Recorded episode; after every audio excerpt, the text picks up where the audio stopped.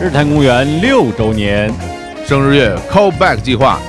重磅嘉宾悉数回归整个九月无法停歇。 ，Callback 计划今天是谁？哎哎，怎么又是他还呀？不是因为大家喜欢我呀？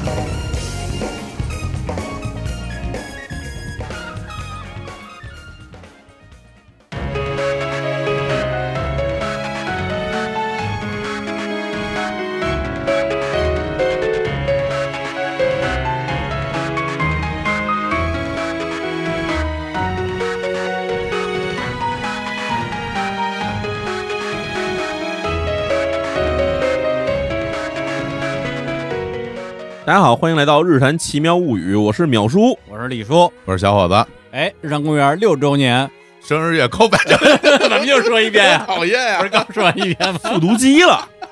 哎呦，真的，咱们日坛公园六周年的这个 生日月 Callback 计划，这这这也得说呀。 那个今天哎啊，如果不出意外的话，应该是我们这个系列节目的最后一期了。哎哎，，下期节目呢，就是九月二十六号的周一，就已经是我们日坛公园这正日子了，哎，六周年，嗯，正日子了。哎，那我们也非常开心，在今天终于揭晓了我们 Callback 计划最后一期的神秘嘉宾，哎，揭晓了他神秘的面纱，太神秘了，神秘的我天肚兜儿，是， 哪多大肚兜啊？不用特别大，对，多大在你这儿也不显大。啊啊但是呢，肯定有听众问了，说，哎哎，咱们不是这个 Callback 计划要 call 回一些呃老不来的嘉宾，是对吧？嗯什么之前找什么小史啊，什嗯，么张湛啊，对两年多没来了，对，这只秒叔老来，老来老来哎得子，老老说啊，不是，哎嘿嘿嘿，谢谢啊，谢谢。哎，而且就在这个月，就嗯，本日坛生日月，嗯，他还来了一趟，是第一期节目就是他，嗯最后还是他，这开头结尾嘛，我这人有始有终啊，嘿，嗯对，但是呢，这个神秘感略显不足，是吧？哎，但是为什么我们这有奖儿？有奖对，有些人吧，嗯那话怎么说？阴魂不散，啊哦，什么话？就就好话再话，哎，就就老在你眼前 晃，嗯，老在你眼前晃，三天看不见他，他又出来了。哎呀，但是呢，每没回看见都特别高兴，嗯，哎，嗯 哎哎，也圆 回来。哎没，这事儿我跟你说，我这拳头都攥紧 了，突然打不下去了。对哎老来老来，嗯还想让他再来， 哎哎呦，是吧？真是啊欢，迎您再来。欢迎您再来，哎呀，哎反对，咱们今天讲这案子哈，我这家这上开来就开始了，了，看看这状态，马上进哎来，我也要进入状态。哎，淼叔，今天咱们讲的是什么案子呢？这案子呢，其实我想给它起一个小标题吧。好这名字呢叫做“他究竟是灭门凶手还是替天行道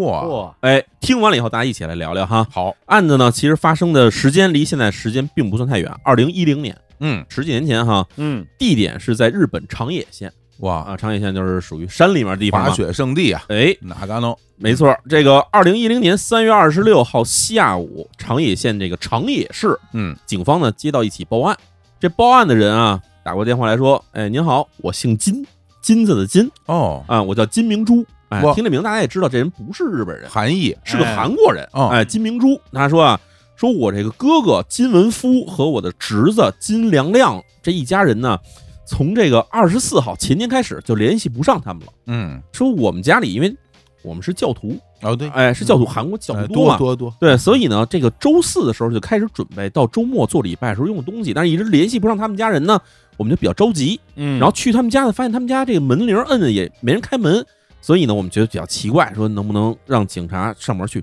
查一查？嗯哎，，就这么着呢，警方接到报案之后，马上就派了两个警察就去了金文福家里。嗯，这金文夫的家啊，在这个长野市真岛町。真岛町在哪儿呢？李叔可能听说过一个地方，就是日本古代时候有一个著名战争叫做川中岛核战，哎，挺有名儿的，这个上杉谦信跟武田信玄打仗的地方。嗯，这个川中岛核战这个地方地点，其实就是在长野市的这个真岛町这地方，哦所以它那个地理位置哈、是两条河流加了一个平原。这地方呢，其实到现在为止还是一个大农村，虽然很宽广，但是呢，因为以前古代人河流经常的泛滥什么的，所嗯以这地方就比较荒。嗯，警方到了这个金文夫家这一看呢，嚯，这金文夫他们家啊不太一般，哦，是一豪宅，哇，哎，三层大房子，特别气派。在农村这种地方，你要盖一个豪宅，有的是那种古代以前人嗯嗯家嗯地主留下来的老房子，嗯他们家是不一样，是一个那种钢筋水泥的新房子，哦，看着特有钱。然后这警察在那边就摁门铃嘛，叮咚叮咚摁，摁半天呢没人回答。然后这个警察这边就觉得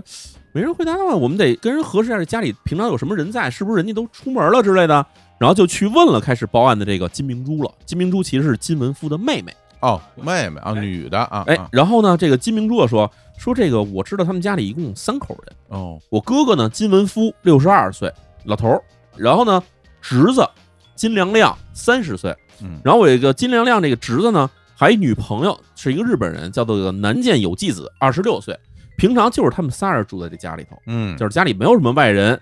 然后警察一看啊，这个从外面越过围墙一看呢，家里好像人没出门儿。为什么这么说啊？是因为他们家有一辆宝马车，宝马这个轿车呢就停在院子里那车库里头，嗯还能看得见呢。说这个咱们能不能进去看呢？没法进去看，因为警方这时候手里没有搜查证，哦，就没法进门儿，只能在外面看，张望一下。院子里看起来没有什么异常迹象，没有什么，比如说什么让人翻乱了，门打哦打开什么，什么事儿都没有。嗯哎，这时候啊，警方就开始给这金明珠啊就回了一消息，跟他说啊，说我们去你那儿看了，这家里没有什么异常，但是我们没有搜查证，不能进家。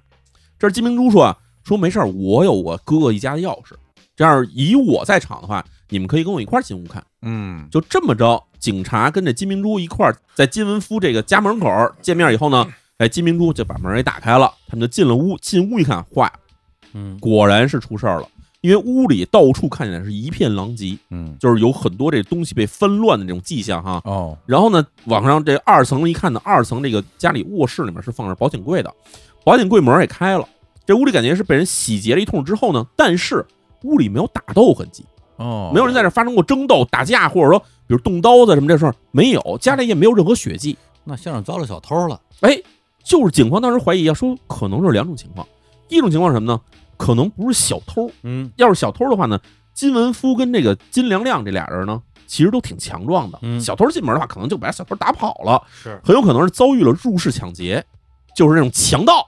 哦，强盗上门入室抢劫。然后这家人呢，就是这个金文夫跟金良亮这个，再加上这他的女朋友这个南见有纪子，可能是一看打不过了，赶快就先跑了，哦，等于屋里没人是吗？屋里什么人都没有，一人，没有，对然后也没有血迹，没错。哦，然后这是一种情况，还有一种情况是什么呢？就是人家可能来这家里呢，是奔着这个人来的。嗯，把这一家三口人呢全绑架也绑架走了。哦，最后一种情况，警方说，这可能是我们最不愿意看到的情况是什么呢？有可能啊，这仨人都已经被人给杀了。嗯，但是呢，这里面其实要调查一下的话，得先从这个金文夫这家人是干嘛的开始去看这家人到底遇上什么事儿嘛。是，哎，警方这一调查呢，一看啊，首先这金家呢，在这个长野这地方呢，他们是做这个建材跟这个水利设备生意的。哇，大买卖，哎啊，然后这个他们自己有一个这个公司哈，公司起名叫做东方集团，嚯，就是叫 Oriental 什么什么 Group 这种的 啊人都，嗯啊，反正就是一起一大名儿。嗯，然后呢，在长野市内啊是有几处仓库的，哦就是存放他们做的那种建材这种堆放的地方。然后这生意的扩展地方呢，扩展到了岐阜县、爱知县，就是基本上是覆盖了日本中部地区这么一个感觉。嗯，做挺大，而且还有一些传言说这个金文夫和这个金良亮父子俩人啊，跟当地的黑社会啊有点关系，嘿传闻啊还挺多的。哦，就这样，警方就首先开始排查一下，说金家这社会关系到底复不复杂嘛？嗯，看一下就发现，坏了，还真挺复杂的。尤其呢，这金家确实跟当地的这个黑帮关系是密切的，而且还不是说普通黑帮，是跟当地那种朝鲜籍的黑帮关系关系很好。哦，嗯哦，这个咱们说朝鲜籍，其实就是说来自朝鲜半岛的这些这个黑社会势力。嗯，这些势力呢，在日本其实并不是说是少数。啊，不少哎，啊，我们经常听说日本有什么山口组，对，各种日本本地黑帮，但其实还有一些，比如说是从这个大陆地区嗯啊，，还有什么从朝鲜半岛地区去到日本的那边黑帮，其实基本上是几股势力都存在。对甚至近年来在日本呢，还出现了越南籍黑帮跟这个什么菲律宾籍黑帮都有。嚯哎，就反正就是你知道，这人凑在一起的时候呢，他总会有点小势力出来。好 咱们就说这个从朝鲜半岛这边来的，他有的是北朝鲜，有的是韩国，这嗯些人他们到了日本以后，其实人数并不算少数。在日本来统计来看的话，人口最多的外国人嗯，其实就全是从这个朝鲜半岛来的。哦，然后他们在当地呢，首先经营的这个行业呢，就分成几类，一种是经营这个小钢珠，非常有名的哈。嗯日本街头很多这种小钢珠店，其实要查背后的这个资金渠道呢，可能都是跟这个朝鲜半岛地区的这个黑帮是有关系的。嚯然后还有一个呢，就是色情行业。啊，啊色情行业就提供一些色情按摩，还有这种色情服务这些地方。还有一条呢，就是经营高利贷，嗯大家也知道，这个高利贷也好，还有什么色情行业也好，包括其实一些这种不算太合法的小钢珠行业也好，其实都算是灰色地带。嗯那灰色地带的收益的话，就必须得通过洗钱方式，才能把这收益变成能明面花的钱。对，所以呢，朝鲜半岛上的这些黑帮呢，也同样涉足于一些听起来是正经行业的，包括什么呢？运输业、物流业、建筑业，通过这些行业呢进行洗钱活动。托拉斯，对哎，所以咱们刚才提到的金文夫这一家人呢，就是这个黑帮他们控制的一个洗钱窗口。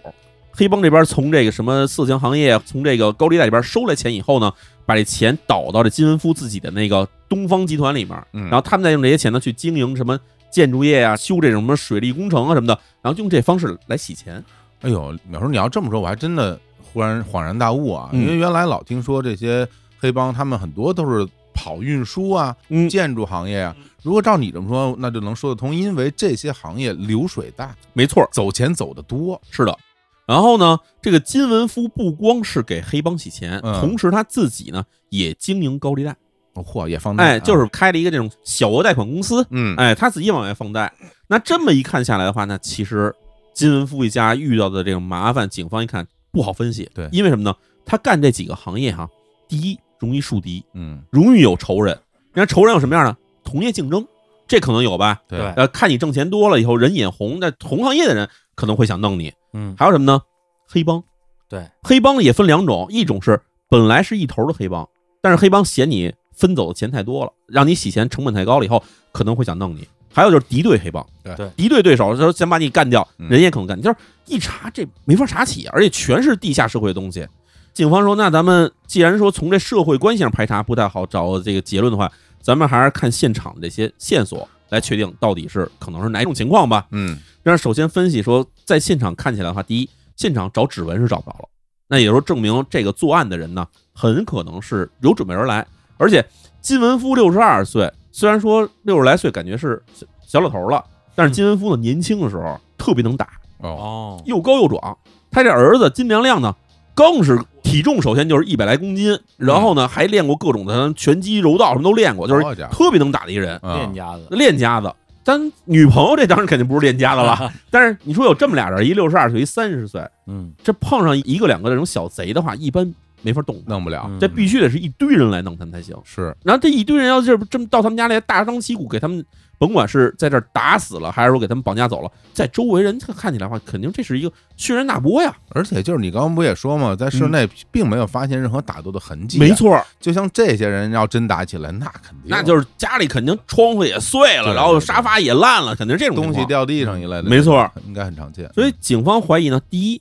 我要是按照入室抢劫这条道儿去分析呢，嗯那可能是什么呢？假如是一个团伙来抢劫，看上他们家，觉得他们家有钱来抢他们家的话，那肯定人家先踩点儿了。踩点儿之 后呢，要是抢劫犯的话，有一个前提就是他们没有必要把人带走，啊，对吧？很少你听说到人家抢 完劫要把人还抢走这了，是抢人，抢这人这这有点像抢牙带夫人，对吧？啊，啊，就是没必要抢人走，所以有可能是什么呢？嗯就是金文夫跟这个金良亮已经看见来这一帮人气势汹汹，嗯，来者不善，没办法怎么办呢？自己先跑了，去外出逃难去了。对啊，这是一种可能性。第二种呢，咱们就说可能是绑架案。绑架案的话，那其实最简单，目的是要赎金。对啊，那要赎金的话呢，他得留下一个联系人呀。嗯你把人一家全绑走了，跟谁要钱去呢？而且这俩就是家里当家的吧，对呀、钱在他们俩手上吧，那你把他们俩绑走了以后，那只有就是给他们俩控制起来，让他们俩去提款出来。啊，对对对，那这种方式呢，说起来也也有点难度，哦，而且干嘛不在这儿把钱就弄走，还把人给绑走了呢？嗯这看起来也是有点呃画蛇添足。嗯，最后一种情况就是灭口案，黑帮来，人家就是铁了心就把你们家一家人全杀了。嗯那这个其实呢，警方看来也有点奇怪，因为以往我们也讲过一些这种日本的出现的这种灭口案哈，这个黑帮作案也好，还有什么这犯罪团伙作案也好，都是什么呢？当场弄死，直接给你在家里头咣咣几枪打死，嗯啊，这种情况，说为什么没挑在家里动手，反而用最麻烦的方法把这几人绑走了，然后再去灭口，这有什么必要这么干呢？的确，哎，嗯所以这么看起来呢，这警方觉得一时半会儿拿不出什么这种可以侦破的方向，这种结论根本拿不出来。嗯，于是呢，先作为结论说，第一呢，咱们先等一段时间，说看看是有什么消息，比如说哪儿哪儿什么给这个金家人来联络了，哎对吧？说要赎金，要赎金，啊，或者呢，可能过一段时间呢，这金文夫、金良亮这几个人，就可能自己就回来了，出去避难，人家就躲回来就回来了，这也有可能。然后再其次呢，警方说，那咱们还只能呢从这当地的黑帮渠道啊去打探一些消息。嗯对，因为这种事儿，假如要是地下社会干的事儿呢，那没有不透风的墙，肯定会有一些消息流露出来。咱们从这自己的这些线人这边呢，先去打探一下，看是不是跟这有关系。有道理。然后同时呢，继续排查社会关系。最后一点就是说，咱们看看，比如附近山林或者什么地方，是不是发现尸体了？这是最后的一种可能性。嗯就这么着，警方开始梳理哈金家一家人的这个社会关系。首先，咱开始说起来比较复杂，啊那只能从他们接触最近的人开始下手。你没必要先去找最远的人嘛。最近的人是哪些人呢？第一呢，打交道的是有黑道人，嗯有着黑帮的人。其次呢，他们做这个高利贷呢，是有一些这种收贷的、讨债的这些人，这是关系。还有就是金文夫他们家的，不是有一个东方集团吗？对啊这东方集团是有一堆这个公司里面工作人员的。啊对吧？还有就是金文夫这家人的这个其他亲属啊，这些人是第一圈要被去进行排查的人。对，就这样呢，这金明珠哈是在这个二零一零年三月二十六号去报的警，警方排查了差不多得有一周多时间，到了二零一零年的这个四月七号，嗯哎，这时候警方呢就来到了这个金文夫所经营的这个东方集团，哎，他们在这个长野县长野市呢是有一个这种大的仓储的这个仓库的，在这儿呢开始找这个仓库负责人，我得找人去问一下这个金文夫这个平常是不是惹什么人了，在公司里关系如何呀？哎，就这么着找到这负责人，这负责人的名字呢叫做这个伊藤和史，嗯这伊藤和史啊，就说啊，说我们这个金社长哈、二十五号家里不是报失踪了吗？在失踪之前也好几天没来我们这工厂这边，没到这仓库这边来出现过了。然后，但是呢，因为平常我们这边就是自己运营，入库嗯、出库、运货什么，这些都是我们仓库这边就照常运营，所以到现在为止就还按照以前的方式在干活儿。这警方说：“那我们能不能检查一下你们这仓库啊？”然后这个伊藤和史说：“您随便检查。”叫警方进去一看呢，啊，全是什么水泥管子呀、钢管啊啊啊，各种建材就堆在里面，满满都是，看起来非常正常，没有什么异常。然后警方这边呢，按照这流程嘛，就问这伊藤和史说：“这个二十三号、二十四号这两天你在哪儿？你的行踪是如何的？”这伊藤和史这边说啊，说这二十三号晚上呢，我在这个仓库这边啊值夜班，嗯二十四号呢上午休息，然后晚上呢装车送货，就反正就是平常的流程嘛。嗯，警方说，那你这边这几天的时候有没有看到什么可疑情况啊？伊藤和史说啊，没什么可疑情况，就是一切正常，没有什么任何这个可以值得怀疑的东西的感觉。那看来这个金社长啊平时都不怎么到这边来，人家新社长人家是吧？主要业务是放高利贷。对，老板这这地儿工地也属于他，没错他人家不过来，哎啊，就这么着，警方是结束了这个四月七号的这一天的这个调查，嗯但是到了这个四月八号第二天哈，中午的时候，哎，这个警察局呢突然接到了一个电话，哎呦，这电话呢不是别人打来，就是这伊藤和史打来。我哦说什么呀？哎，伊藤和史说啊，说我想起来我们这公司呢还有另外一处仓库，嗯，这仓库呢当时这金社长嘱咐啊，说绝对不许任何人去打开这个仓库，就是任何人不许碰这仓库。哇，这伊藤和史说：“您昨天问的时候我没想起来，但是今天呢，我一想呢，说这事儿是不是跟这个金社长一家人这个失踪有关系嗯？”嗯嗯，哎警方说就问清了，说这个仓库在哪儿哪儿等之类的，约了一时间。到了四月十号的时候呢，哎，警方呢就叫着伊藤和史一起，他们就来到了这个金社长嘱咐谁也不许打开的仓库。太神秘了，这个，哎啊，一到这仓库，这仓库不是那种平常的工地用的大仓库，嗯，是那种那个封闭式的出租用的仓库，哦就是有一卷帘门，儿，里面就是那种堆放东西的那种地方。明白？然后到那儿，哎，把这门呱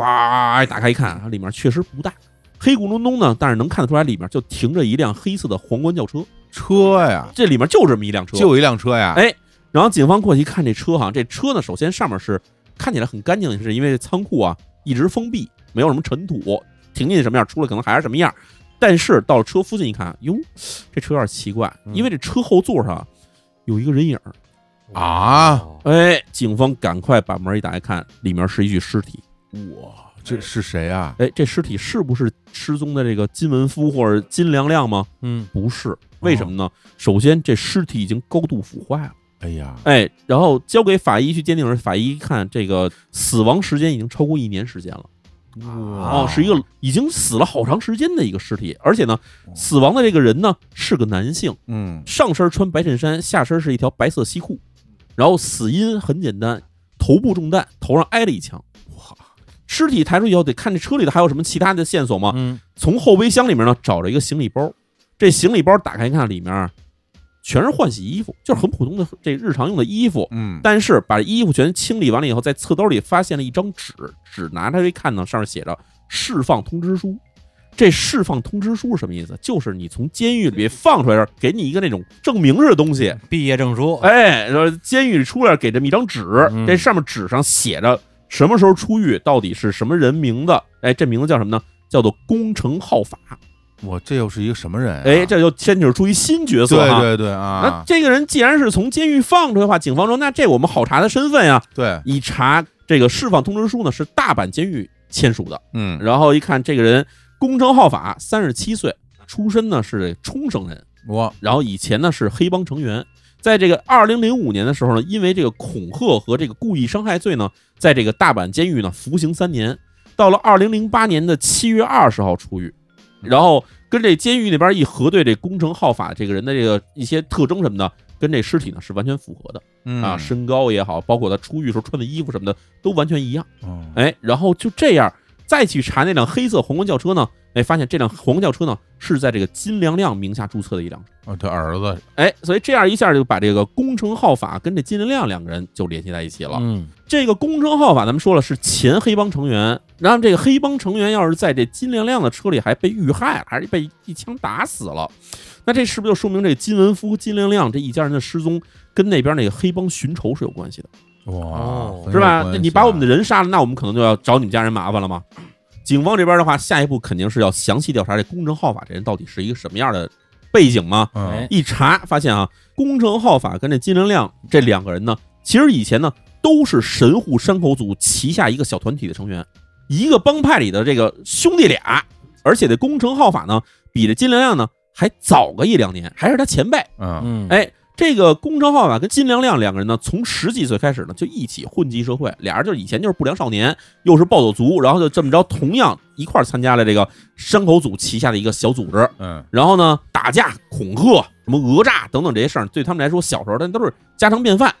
然后，二零零四年的时候，根据这个记录哈，金良亮呢从这山口组的团体里面呢就脱离出来了，辞职不干了，哟，还能走呢，这个啊可以走，就是现在黑帮没有那么严格了不。是走的时候不用剁小手指头了，你要是一个头儿的话，哈，你带着手底下小弟走的时候，你可能也剁手指头什么之类的事儿。你就是一山口组下面的一个团体，再往下一层团体，嗯就是可能是二三层团体，再往下，然后你还是一个小跟班儿，嗯你走就走了，没人理你。哇啊，然后这金连亮为什么要从这团体脱离呢？为嗯什么呢是？因为他老爸金文夫那边让他去帮忙。哦，金文夫那时候其实已经有点上岁数了，哦说我这边得有人继承家业呀、嗯对啊梁亮你就回来吧。这样呢，这个金良亮从大阪呢就回到了长野，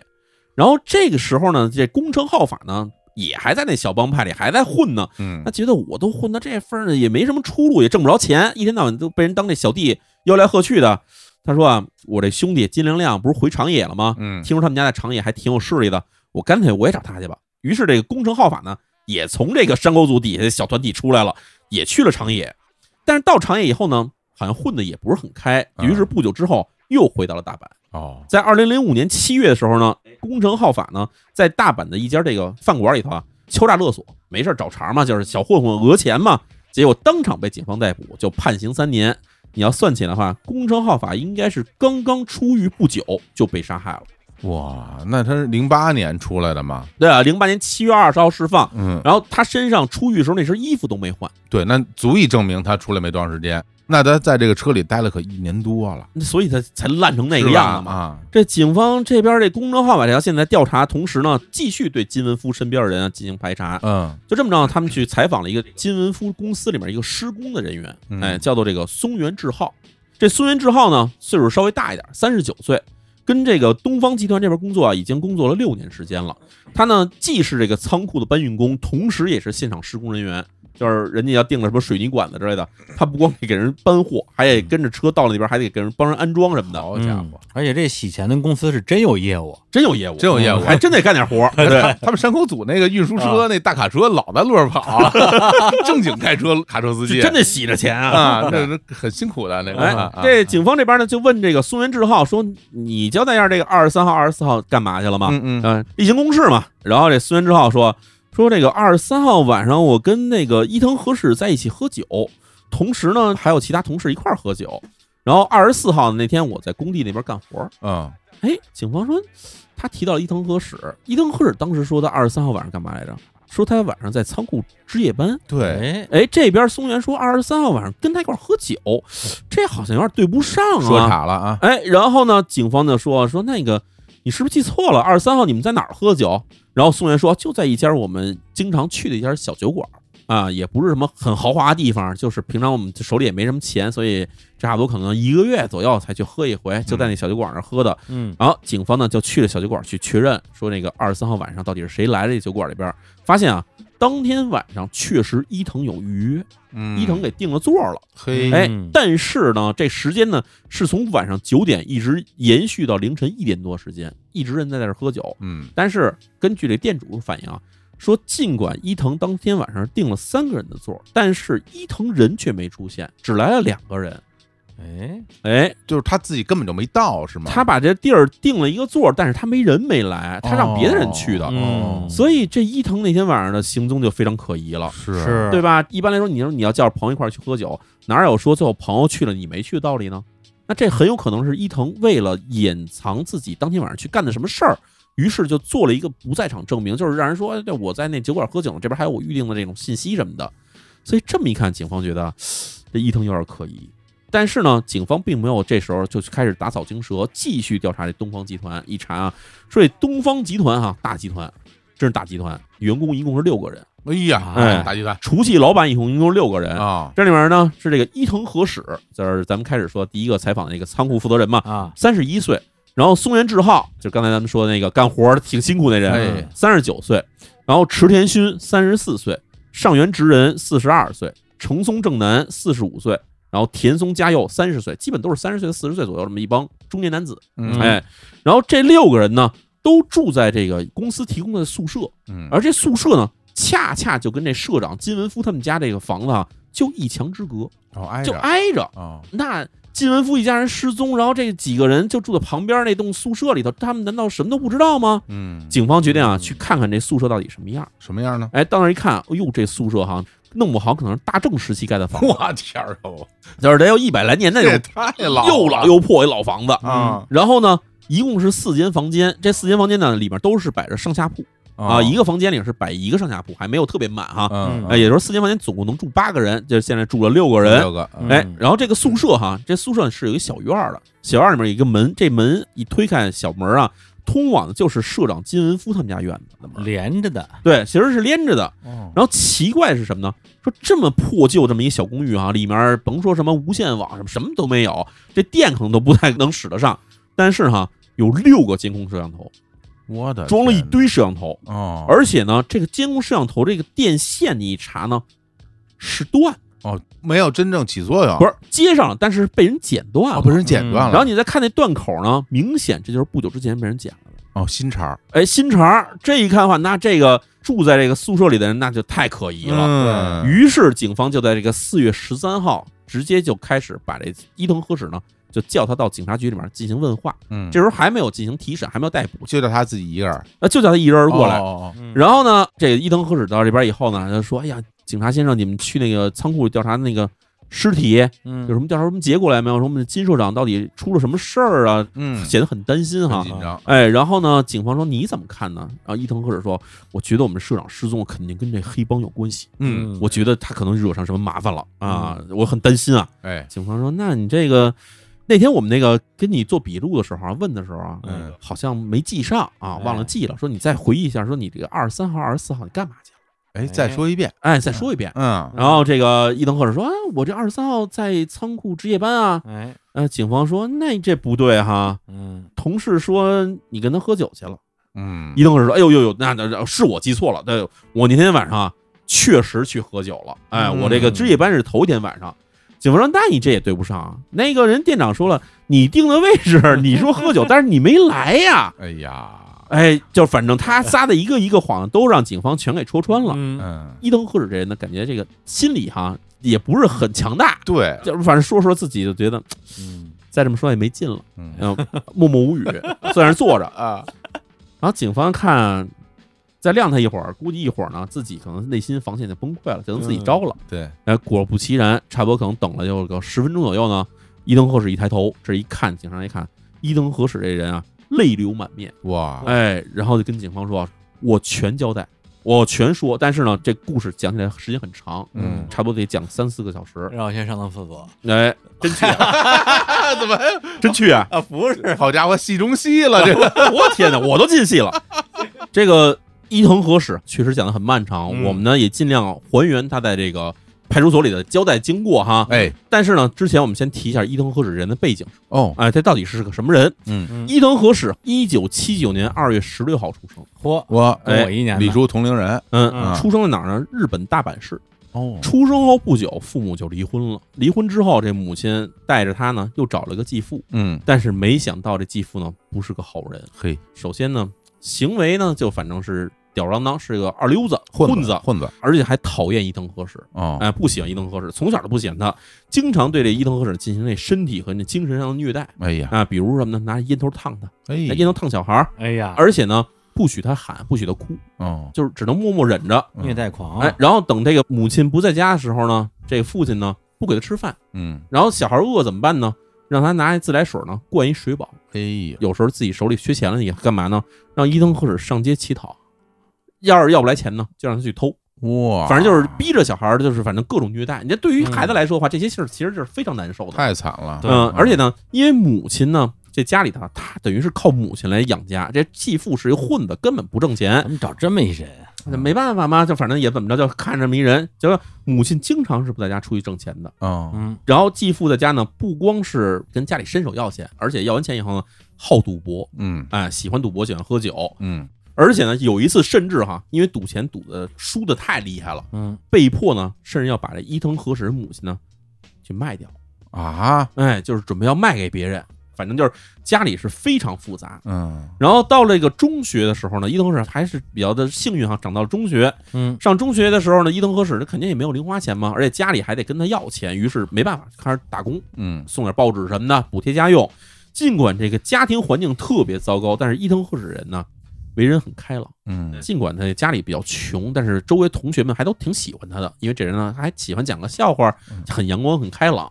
然后等他中学毕业，上高中了，没有钱，没办法，怎么办呢？上了一个这种专修学校，嗯专修学校其实就相当于中国那种专科哎啊，这种地方有的这专科学校收的学费是比较低的，甚至还嗯能毕业之后安排工作。但是即便如此呢，这个伊藤和史还是交不上学费，尽管自己打工，但是钱还是经常凑不上嗯，没办法呢，就被学校给退学了。退学之后，这伊藤和史从这个十七岁左右的时候呢，就开始去这个街上这个印度料理店里面去打工，哦哎，给人当这个服务员去了。而且伊藤和史呢，他很喜欢跟人交往，还呢就是很好学，嗯，在这印度料理店干了几年呢，因为老来的这客人呢，有好多客人都是外国人。嗯那印度料理店其实你知道，就是很多南亚人呢，嗯甚至包括一些旅行的人啊，嗯也都经常去印度料理店吃饭。对，然后就这么着呢，哎，把英语学会了，嚯哎，通过了日本的一个英语三级考试，还太厉害了，哎，这个还挺上进的。嗯，但是哈，后来因为这伊藤和史呢，这小时候遭到这个继父殴打，就留下了这种旧伤。嗯二十岁刚出头的时候呢，结果就发现自己啊得了这个腰椎间盘突出了。哎呀哎，啊被打了。小时候，你这干不了那种长期站立的这种工作了。对，于是呢，只好辞职。辞职之后呢，就去给什么情人旅馆打扫卫生，然然后还有什么在这个风俗店去当这个店员，给人拉客，哎就干这种活儿。哎，反正挣钱。就这样的，可以说是度过了一个非常暗淡可怕的这么一个青春期、年幼期的这么一个嗯伊藤和史呢，在二十二岁的时候呢，哎，找到一女孩结婚了，哇，哎，结婚，而且呢，婚后不久呢，就生了一个儿子，哦，哎，因为这伊藤和是从小家庭就非常不幸，嗯，所以对他来说呢，他觉得啊我有这么一个家庭，这老婆跟我也挺好的，孩子也挺健康成长的，他觉得啊我就算再苦再累，我也得给我这个家里的老婆跟孩子呢一个安定的家庭。真不容易，哎嗯挺替他开心的，哎，所以呢，伊藤和史呢就可以说是，尽管自己还是有腰伤，但是呢拼命打工，什么活儿都干。可能大家了解不多哈，在日本这个情人旅馆去打扫卫生呢，其实是一个特别苦、特别累的活儿。对，哎嗯因为情人旅馆这种地方，有的情侣去了以后，可能人就是正常的在那儿交往一下，嗯，但是也有的那种呢玩的比较疯狂的，这屋里弄完以后到处特别脏、特别乱。嗯，但是无论怎么样，你作为一个小时工，你去了以后，人家一个小时之内收拾几间房，这个所谓的 KPI 是有的，对你必须得在那儿辛辛苦苦收拾。去一会儿来新人了，哎，对，而且在这个情人旅馆打工啊，做这个清洁员，应该是在这个日本社会里边，就是实在实在找不着工作人，比较没有这个社会地位的。，对对，咱们之前前讲那个福田和子，福田和子最后没办法，不也是去了情人旅馆打工吗？对也是一干这种活儿，因为他不用跟客人接触嗯，然后呢，挣的钱呢虽然说不算多，但是还算可以过得去。对这样呢，就到了这个二十五岁，就是孩子也差不多出生，也就是三四岁了嘛，嗯，啊正是小孩最可爱的时候。结果呢，这伊藤和史呢碰到了一个人，改变了他的一生。在二十五岁这一年呢，也就是差不多在二零零四年年初的时候，伊藤和史啊，在这个大阪的一家这个风俗店里，就是其实我们就说色情的这这种嗯服务店里面打工的时候呢，碰上了一个麻烦。嗯有一天呢，他在这个店里正收拾打扫卫生呢，有一个女孩啊挨了这个店长的打，结果被关了禁闭，关在一个小单间儿里头。哦女孩在里面哭嘛，他也觉得心里觉得有点恻隐之心，就给女孩去送水。结果送水的时候，女孩就拉住他，跟他说：“我是被人给骗到这家店里打工的，嗯说我是当时只是在街上想找工作，然后我们家里呢是单亲，只有一个妈妈，我想给我妈妈多挣点钱，让她住的好一点儿。就在街上找工作的时候，人家给我拉到这家店来了，说这家店里呢就是工作又轻省，然后挣钱也不算不少。结果来了以后，没想到是逼着我卖身，嗯而且呢来的时候这帮人还威胁我，把我身上的这些东西全拿走了，手机也拿走了，什么钱包都拿走了。嗯到现在我妈妈还不知道我在哪儿呢，我现在在这儿已经被关了三天了。嗯，他们就逼着我去卖身，但是我实在是不想迈出这一步。然后女孩说：“我现在真的不知道怎么办了，他们每天都要打我，我现在就快扛不住了。”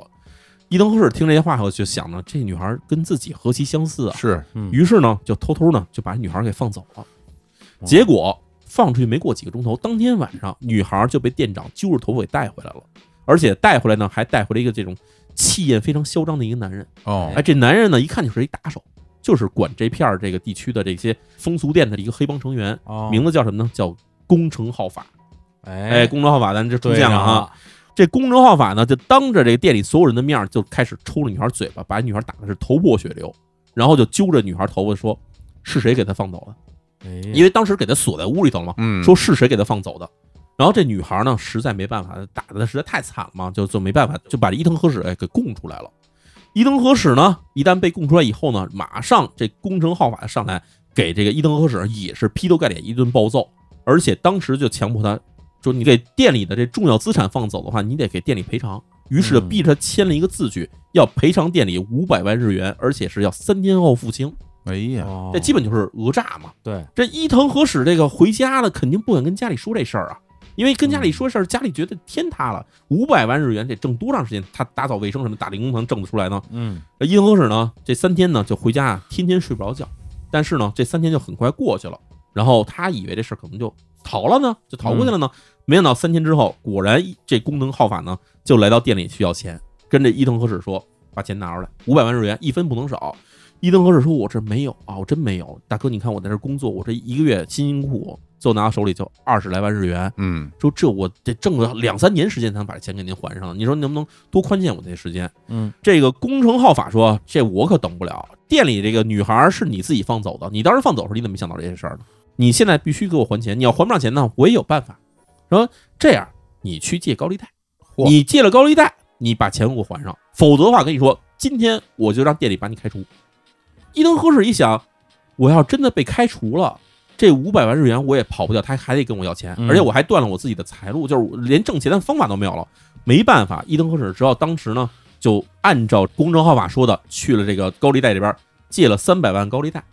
这三百万高利贷是还了一部分，剩下还有二百万呢。工程号法说啊，说你这部分呢，你用工资还我，嗯每个月你拿工资还给我，这样你我也不算把你逼到绝路嘛。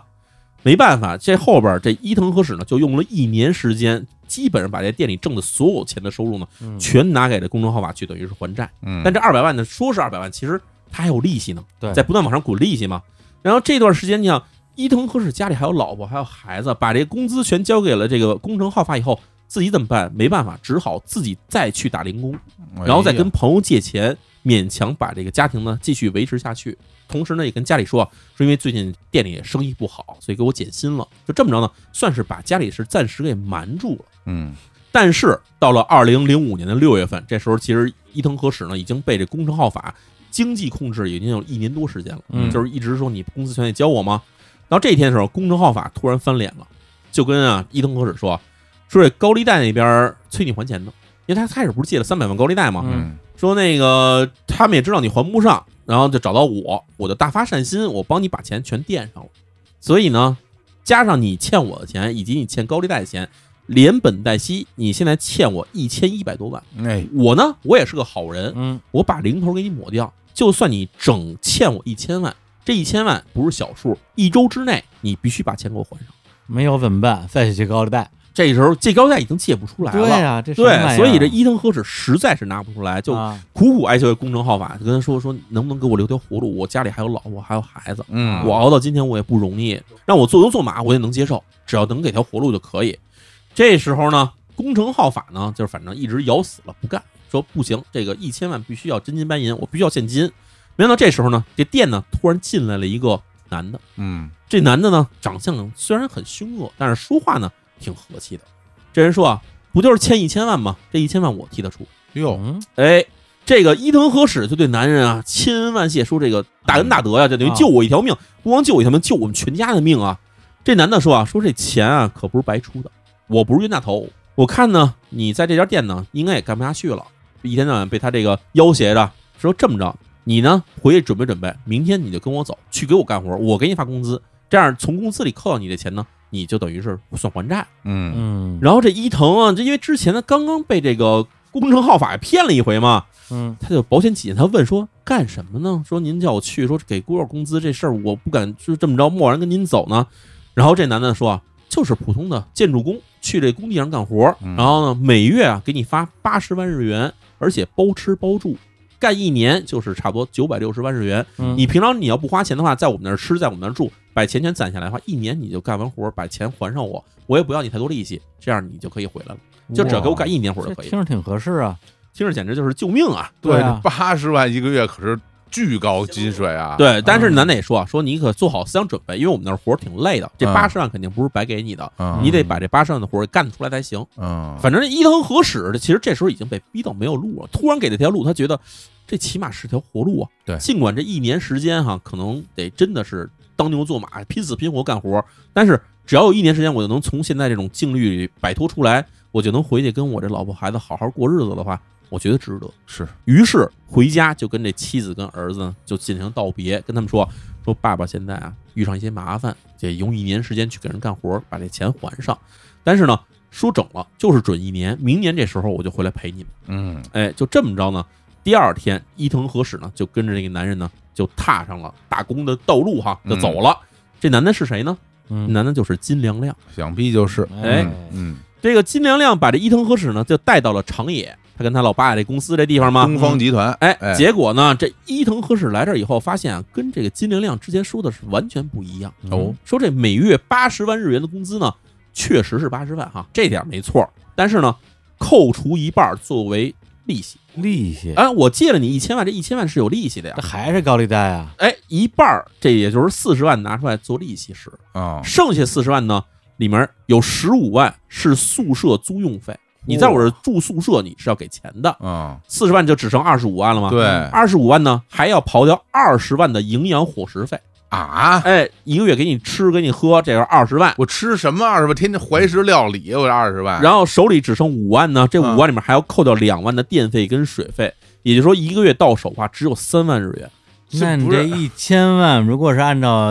三万一个月还的话，那就得还三百个月。哎，差不多还二十多年。啊嚯，哎，金良亮跟这个伊藤和史呢还说清楚了，说这三万日元呢，你可以选择每月到月底时候给支出来，给你留自己手里当零花钱。嗯，你也可以直接选择呢去归还本金。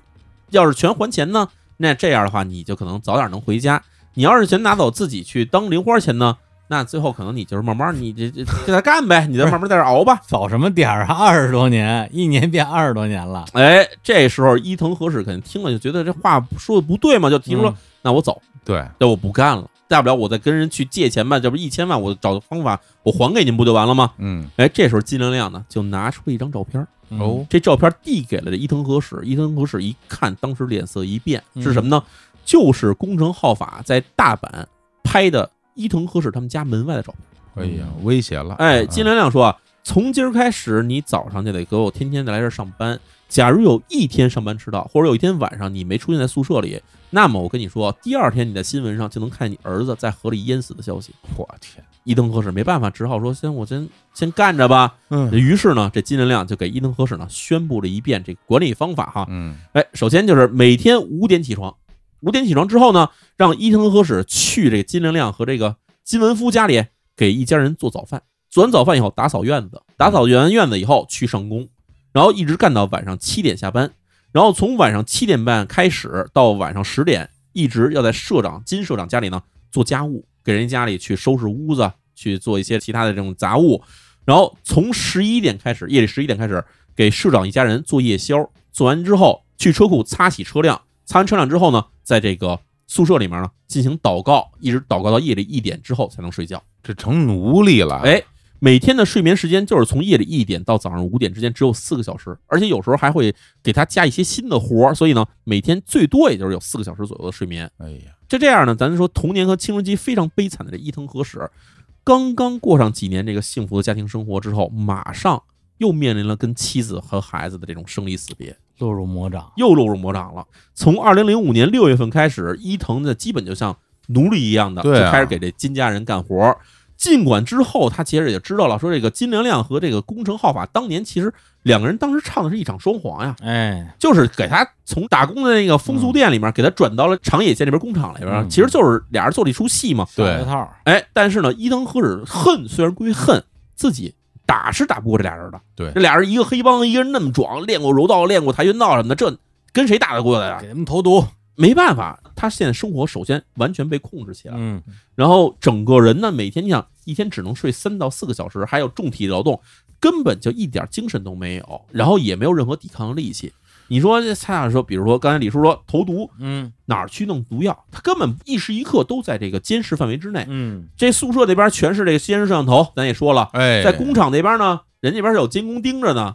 你根本没有机会跟外面人接触，哦，所以他想逃没地儿逃，然后想反抗呢也没有方法反抗，就只能在这儿给人家一天到晚就当奴隶似给人干活。哎，所以说你说那个他那个宿舍嗯，和那个金社长他们家那个院子中间有门嘛，对，等于就是干这个用的，就是给他们让他去伺候金社长一家人用的，给他们家干活用的，没错儿。好家伙，然后就这样，不久之后呢，传来了这个宫城浩法入狱的消息。咱之前不是说宫城浩法在二零零五年进了监狱了吗？对，太好了，在这段时间里面呢，骑士金良亮呢也开始想啊，要把宫城浩法给除掉。哦，哎，这俩人突然翻脸了，是对为什么？哎为么？什么呢？哎，咱也说，宫城浩法就是因为跟金良亮俩人配合好了，就是用这种等于是强行让你欠钱的方式，嗯给你骗到这个长野这边干活嘛。嗯这么着呢，他其实先后给金良亮这一家人呢弄来了三个工人，嗯，哎，，分别是这个伊藤和史、松原智浩和这个池田勋。哦，这仨人都是这么着被骗来的，都是欠下了大笔高利贷。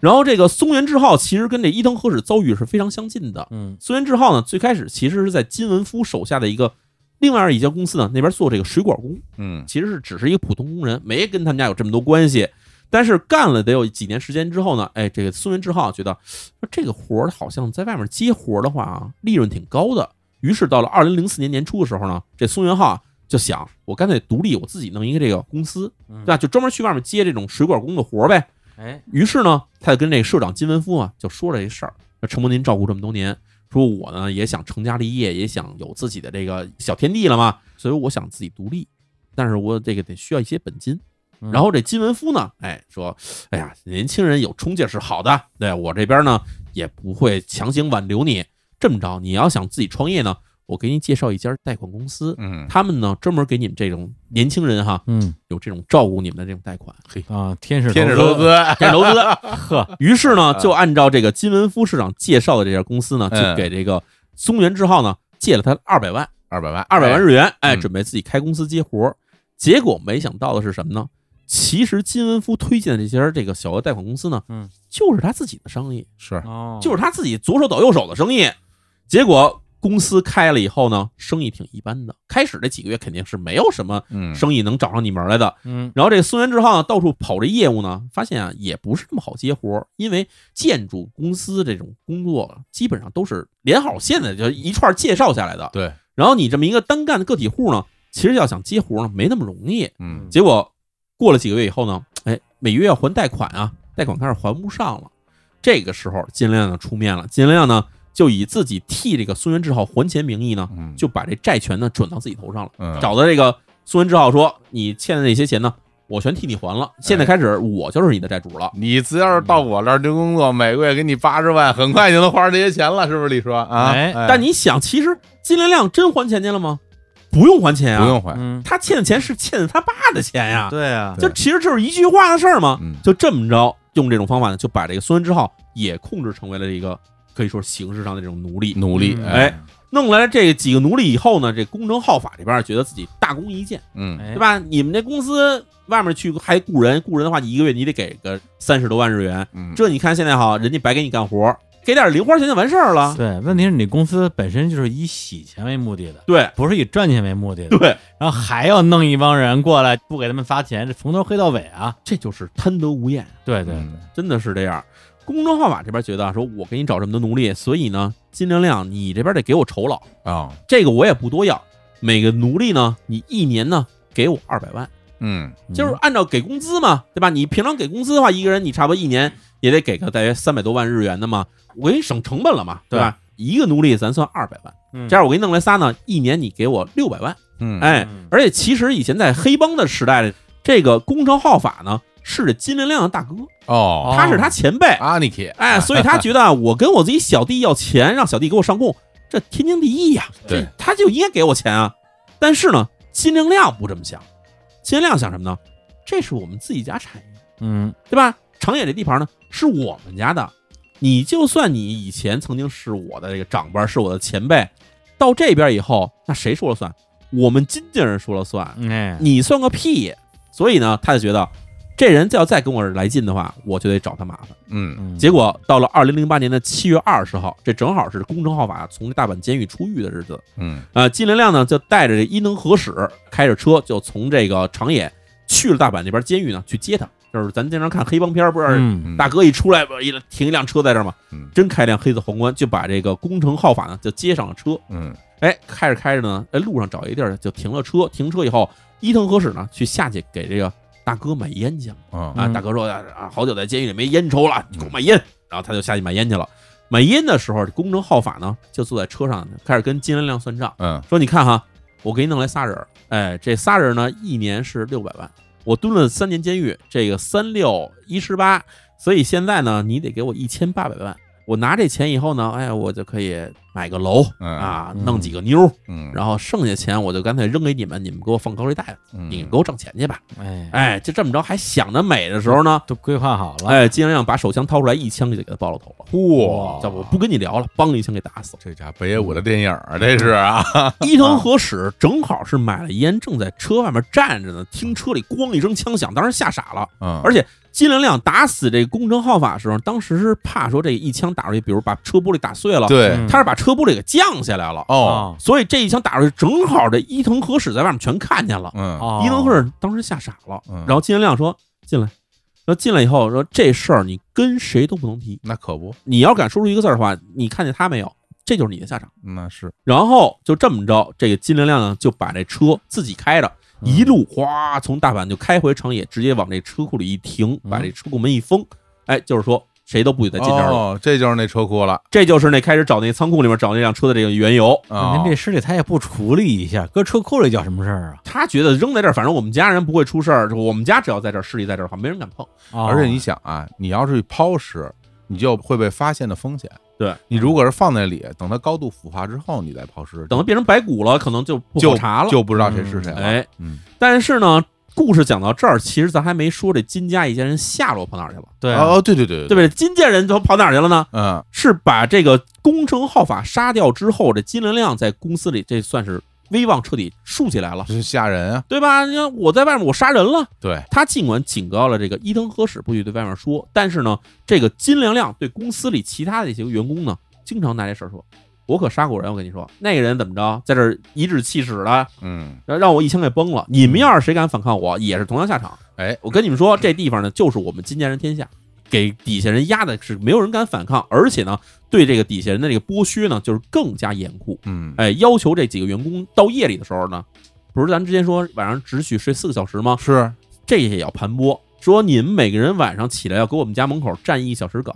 这周扒皮也不至于这哎，你样，们要这轮流站岗。哎呀他其实目的很简单，就是我用这种给你剥夺睡眠的方式，完全控制你这个人。你睡不好觉的话，这人就整天没精神，没精神的话就是我说什么你就是什么，你没有思考的空间。对，就这么着，眼瞅着到了二零一零年金家人失踪这一年嘛。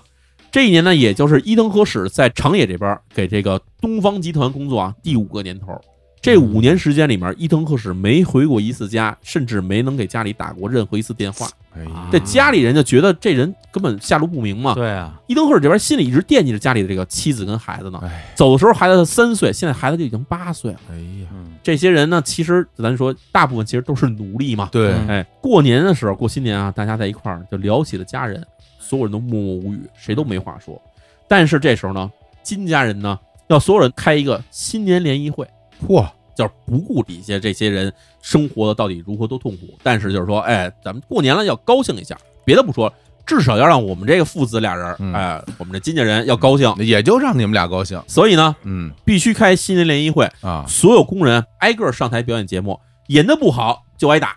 而挨打呢，你们先彼此打。比如说，这上去了，李叔上去了啊，演的不好哎，让我们先上去打一顿。打打完以后，他觉得打的不狠，于是自己再亲自上去打。哎呦反正是这样，什么联谊会啊这就个？变态了，这啊，反正这其实实就是变着法儿折腾底下这帮人。对啊，等把这些人全折腾的精疲力尽之后啊，这金文夫呢，老头儿嘛，嗯，就拿出一张照片儿，哎，一边看一边咂巴嘴，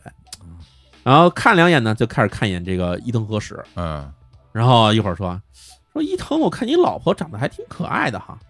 要不今年咱们把你老婆接过来，让她在这边儿去店里陪酒赚钱吧。说你们夫妻俩人呢，一起赚钱，一起还钱，还能早点回去，一起全家人团聚。我看这样不错，你觉得怎么样？哎，就这么着，反正就是拿伊藤和史开玩笑嗯，啊。伊藤和史肯定知道他手里拿肯定是自己老婆照片嘛。伊藤和史当时就上头了嗯，但是说、嗯不行，那可不成，这真的不行，绝对不行。嗯，为什么这么说？因为其实他忍气吞声，一直想要保护的就是自己家庭，对嗯但是没想到呢，这家庭现在看起来就是随时要遭遇这个金家人的这个盘剥，甚至他们人可能要拆散他们家庭了吗？他刚说完不行之后，金连亮马上上来说：“你说什么混蛋！”直接把这个伊藤和志打翻在地。嗯，打翻在地之后呢，这金连亮还说啊：“说我们出主意让你老婆来打工，是看得起你，你别给脸不要脸。跟你说这事儿就这么定了，谁也不能阻止这事儿。就这么着，反正就把话扔在这儿以后，伊藤想，我干脆跟你们拼了算。那一定啊，哎嗯，但是伊藤你也想，每天就睡三个来小时，天天还要干重体力活儿，可想而知，这人根本就没有足够力量能够跟金家人对抗啊。嗯然后他就想，我不行，我得找点帮手。嗯于是他就想，周围的人都是可怜人，嗯，对都是跟我一样境遇的人，嗯就跟身边这帮这个像奴隶一帮工作人员在聊天儿，说咱们要不反抗吧？嗯，这么逼下去的话，我真的没有活路，咱只有死路一条，咱就跟他拼了。对，但是呢，很多人觉得没希望，咱们赢不了。你折腾完了之后，还得服从，还得给人当奴隶。但是伊藤和史呢，没有放弃，就开始接着去找人去游说。最后发现哈，这个松原智浩跟池田勋啊，这俩人其实是也有同样想法的，嗯，说我们也忍不了了，咱仨人联合起来，把这金家这父子这俩人呢给他除掉。嗯而且呢，咱不能饶掉他们家人，咱们要干就干得彻底，咱们把他们全弄死。那必须弄死，弄死完之后呢，咱要把咱们这几年的血汗钱全要回来，嗯因为这里面伊藤和史在这干了五年，这个松原智浩在这已经干了七年了。我嗯啊，说咱们在这儿等于是给人做牛做马呀，这些血汗钱咱不能让他们全拿走，咱得给他要回来。于是这仨人呢就制定了一个行动计划。首先，咱们就说出来，咱们三个人一起上都不一定能打得过金良亮对，嗯啊，这金良亮太能打了，所以咱们怎么办呢？找机会让他吃安眠药，哎，下药，让他吃着安眠药，给他睡着之后，咱们把这俩人给除掉。除掉之后呢，咱们再等一段时间，等这个风平浪静之后呢，咱们仨人就远走高飞，各自回家。嗯咱就在此就江湖不见了，就是简单的制定了一个这种行动计划。那行动计划首先要解决一点，安眠药哪儿来？所有人都不能出门，对，所有人都没有跟外面有接触机会。嗯但是呢，这个伊藤和史还是有办法。伊藤和史呢，就跟一个经常来这个工地里边拉活儿的一个这种卡车司机嗯，混熟了，嗯拜托卡车司机拿自己攒下的一点点零花钱啊，让卡车司机买的这个安眠药嗯然后就等于是拿到了手。这么着，就时间到了二零一零年的三月二十四号这天晚上，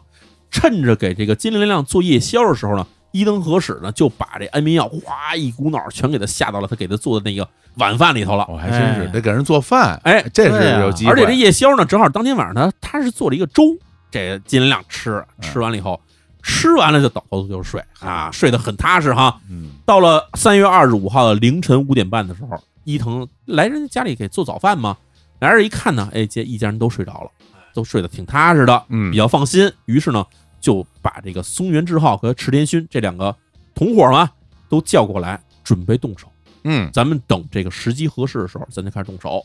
然后到了早上八点半的时候，平时呢，金亮亮是在这八点半是起床的。嗯他们之前不敢动手，是怕金亮亮这药效没起作用。嗯，等着这个八点半左右，看金亮亮没醒，这这哎行。但是呢，当天晚上金亮亮是把自己女朋友带回家住来的，也就是咱说那个南见有纪子。哎，他早上起来发现，哎，金亮亮这人怎么叫都不醒，嗯，然后他呢就跑到楼底下找那个伊藤和史去帮忙去了，嗯说你帮我把那个金亮给叫醒了。下去以后就跟那个伊藤和史说这事儿，结果没想到当时伊藤和史正跟这个松原智浩和这个池田勋仨人商量怎么动手呢。嗯一看，哟，这女的来了，撞吓一跳见。了，啊哎，，但是南京有纪子撞见这一幕呢，没太怀疑，嗯他觉得就是工人在底下干活呢。下去招呼了一句以后呢，他就又回了卧室了。这个时候，哎，松原害怕了。这个松原智浩呢说：“咱们开始说杀人，咱们就说杀这金家父子。这又来一女孩儿，这女孩儿咱们咱们怎么办呀？杀不杀对呀、啊？要说杀金家父子，是因为金家父子跟咱们有仇。嗯这女孩跟咱也无冤无仇，咱们杀她是不是不合适？嗯但是伊藤说什么呢？伊藤和史说啊，没办法了，说咱们要是把那俩人杀了，把这女孩留着，这女孩出去肯定把咱们这事儿给说出去了。对啊，而且咱们现在要是不先杀这女孩的话，这女孩可能一会儿一嚷嚷一打起来以后，可能把这金家父子叫醒了。这一叫醒了以后，咱仨可就都没好了，对那可能随时就被人家给弄死。咱们必须先下手为强。于是呢，这伊藤和史呢就带着这个松原智浩还有这池田勋三个人一起来到了二层这卧室这边，嗯然后这个伊藤和史直接拿出绳子，从背后接近了南见有纪子，上去就拿绳子给他脖子勒住了，嗯就给他勒死了。嗯，到了九点十分的时候，哎，看这南见有纪子确实是已经咽气了，以后三个人呢就上前就看金兰亮睡得还挺踏实的啊，哎，拿绳子一勒脖子，仨人一块儿使劲儿把金兰亮也给勒死在床上了。爽，把金文亮勒死之后，到了九点二十五的时候呢，这仨人开始在家里找，说金文夫怎么不见了啊这老头儿没了，找不着了怎么回事哎，找不着了。啊，三个人在卧室里转了好几圈，就一直没见着老头儿的样子。嗯然后说这怎么办？于是他们三个人呢就上了三层，结果到三层一看，这老头儿原来没去卧室睡觉啊、嗯昨天晚上在这儿看电视呢，就歪在沙发上睡着了，到哦，现在还在沙发上睡觉呢。于是三个人上去又用绳子把这老头儿金文夫也给勒死了。嗯勒死之后，哎，这时候伊藤和史跟松原智浩还有这个石田勋三个人呢，就开始分头在家里翻找财物。哦，这翻找财物原因是什么呢？咱们之前说，他不是想讨回这几年的血汗钱吗？对啊，同时还有另外一个事儿，就是这三具尸体不能摆在屋里头，嗯，他们必须找人把这尸体运走。同时，自己公司里有没有大卡车能够拿出去运去？嗯只有在公司里只有面包车，太引人注目了。于是呢，他们其实之前咱们不是说买安眠药不是找了一个司机吗？啊就跟这司机说好了，等到时候安排好时间，帮我们把这三具尸体也拉走。啊，而且呢，跟司机说好的是，拉走尸体呢不让你白拉，给你一百万日元分作为酬钱哎作为酬劳。好嘞，就这么着，三个人呢就从这个金家各处搜罗这个现金哈、找到四百一十六万日元的这个现金，有一百万是要付给这个负责抛尸这司机的，嗯剩下钱呢咱三个人平分，哎呦，那这么着商量好了，没弄多少也，对啊啊，没找着多少现金嘛，哎对啊，真是穷这家啊，当天早上，咱们杀完人之后呢，哎，这个伊藤和史这三个人呢，就把这个三具尸体呢，一具一具装上这面包车。这面包车呢，还没法说一下拉上三具尸体，因为是一小面包车，哦，只能分头拉，一具一具全拉到哪儿了？拉到了公司那边仓库，先给藏起来。嗯到第二天凌晨的时候呢，约好了这卡车司机，哎，这个名字叫做斋田秀树，嗯啊，就把这卡车呢以拉货的名义就开到仓库这边呢。这个时候，这三个人再把这个三具尸体呢，就再运上卡车，嗯，然后跟着卡车一起来到这个斋田秀树早就找好了一个埋尸地点，这哦地点不是别地儿，就是斋田秀树他其实是卡车司机，同时呢他还有一个小的一个备货的一个厂，嗯就是放这个堆建材用的厂子一块儿那个平地，这块地方呢就在这个爱知县西尾市，就嗯已经不在长野了。这么着，他们一块儿到了爱知县西尾市场地这边，拿铲子挖了三个坑，就把这个金文夫、金良亮还有南见有纪子这三具尸体呢刨坑埋了。哦，埋完以后，这事儿觉得现在社长反正让我们除掉了。嗯，然后这个伊藤和史这边就出主意说，咱们按照之前咱说好的，别现在马上就跑，因为你现在跑了以后，人家觉得市长没了，公司里又少三个员工，这肯定跟这三个有关系啊。对，嗯所以咱就先还是不动声色，在这工作，就当什么事儿都没发生。等警察查一圈儿，把这事儿怀疑到了黑帮火并或者是寻仇，怀疑到这事儿上之后，他们查肯定查不出结果来。这样咱仨呢，找一机会，咱仨再慢慢走，嗯这样也怀疑到咱身上来。嗯，他是这么想的。就这么着，在这个四月十三号这一天，伊藤和史等于是把自己怎么进的这公司，然后最后怎么跟这金家一家人发生了矛盾，然后最后怎么去策划，甚至最后怎么动了手杀掉金家一家人，然后怎么埋尸这些东西，就一五一十全给交代清楚了。哎，真是可怜人呐！你看看这个，交代完之后呢，第二天警方这边说你交代这事儿，我们肯定印证嘛。在这个四月十四号夜里的时候，警方就来到了伊藤和史交代这个埋尸地点，就这样，果不其然，三个坑，新埋的土、特别清晰，一挖三个人尸体全挖了出来，而且一看呢，死因都是被绳子勒死，嗯，就跟这伊藤和史所交代的这个案情呢是完全吻合，全对上了，哎，全对上了。嗯于是第二天一早啊，四、月十五号，伊藤和史和松原智浩以及池田勋，包括这个运尸的这个司机斋田秀树四个人呢，全被警方逮捕。嗯逮捕之后啊，进行了长期的这种审问。嗯到了二零一一年的十二月七号时候，在长野地方法院呢一审开庭。哎，这个一审是怎么判的呢？哎，一审首先这个开庭的时候给两方嘛，检方跟这辩护方都得陈述一下自己意见嘛。对，嗯检方这边是这么说的哈，说这个伊藤和史等人在金文夫、金良亮手下工作，不满足于长时间的劳动以及较低的薪酬，于是对雇主产生了杀意，最终杀害雇主并抢夺财物四百一十六万日元，此行为已经构成了抢劫杀人罪。尽管被告在审讯期间强调自己遭到了非人的虐待和暴力，但是根据警方对其他工作人员的调查，认为被告伊藤和史所遭受的暴力并未严重到失去人身自由以及生命受到威胁的程度。而且，被告伊藤和史主张自己如果不杀害金文夫、金良亮一家人，就无法逃生，这并非事实。而且呢，被告伊藤和史有充分的时间进行犯罪终止。因此，作为检方不认可被告提出的在受迫条件下做出的不得已的选择而杀人的主张，建议法庭以抢劫杀人罪判处被告死刑。这是检方提出的意见哈。嗯，这个抢劫杀人是最严重的了。哎，这是谋财害命嘛？对。但是辩护一方呢反击说啊，嗯，说有充分的证据表明啊，金良亮曾经因亲手枪杀了宫城浩法一事呢，对被告三人进行过死亡威胁，而且嗯还利用了被告三人的其他家人的安危来迫使被告进行屈服。是哎，就是拿着照片儿就是说对吧，杀你家孩子，对，杀你老婆。而且被告三人呢是在长期的虐待和暴力之下，对生存已经丧失了基本的希望，所以被迫杀害了三名遇害者，而不是以获取金钱为目的，所以不符合抢劫杀人的定义。嗯说的对，哎就这样，在之后的公判之中呢，三名被告，就咱说的伊藤和史、松原智浩和池田勋这三个主要参与了杀人的人嘛，他们三个人呢都提出啊，不是为了获取金钱，而是想早日摆脱金家父子对自己的控制，而不得已而杀人。至于获取财物行为呢，三个人都先后承认，主要就是为了抛尸时候的这个开销，嗯以及逃走时候可能会遇到一些开销，主要是为了这个来用的。嗯至于三个人也曾经说过，说咱们付完这个抛尸的酬劳，剩下的钱咱们不是平分吗？是有这说法儿。嗯他们各自解释也说，说因为这样呢，能够让彼此安心，嗯因为觉得三个人在一起，说咱就是因为恨意要杀什么人，可能还觉得不够强大。这个说法可能觉得大家可能还会有这个后退想法嘛，于是呢就提出说，咱们杀人以后得到钱以后呢，咱们平分，这样觉得能得到利益，是不是别人就更愿意参与呢？其实有这想法。嗯伊藤和史提出啊，说其实自己根本一分钱都不想要，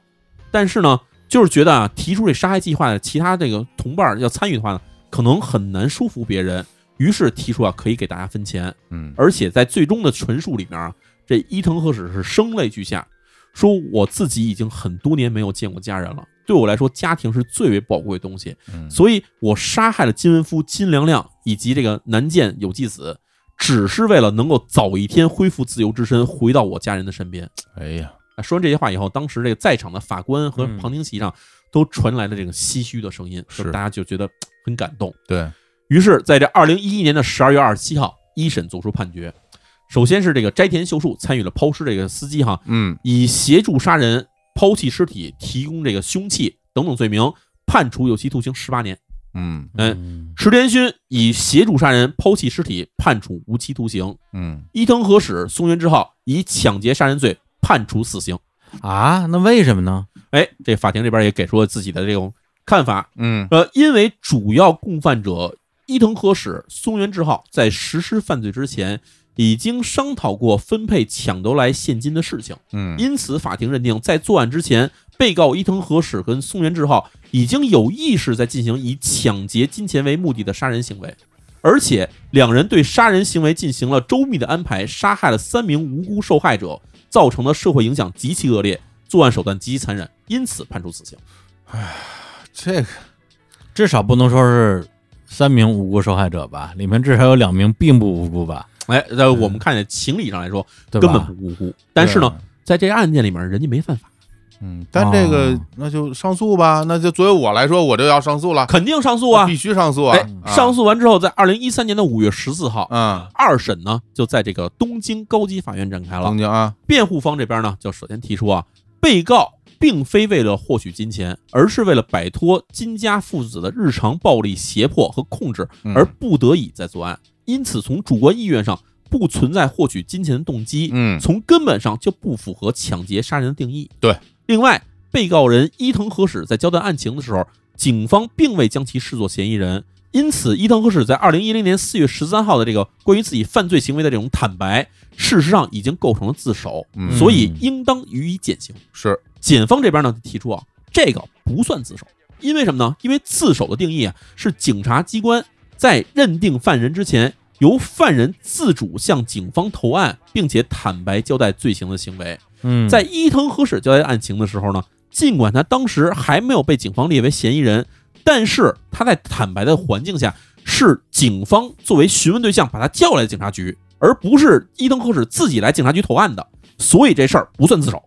哦，哦，你要是这么说，那的确反正这检方这边说的也是确实很严格。是，那么关于这个二审的这个判决呢，主审法官是这么说的：即使夺取现金不是主要的作案目的，但是从客观上来说，这种行为呢也构成了抢劫杀人罪，因此死刑的原判决呢是准确无误的。尽管伊藤和史主动坦白交代，有可能行为上构成自首，但是考虑到杀害人数众多，而且最初的时候呢，伊藤和史并没有直接交代，而在他谎言被警方多次戳穿之后，不得已而进行坦白。所以，即便考虑到减刑的因素，也依然保持死刑判决。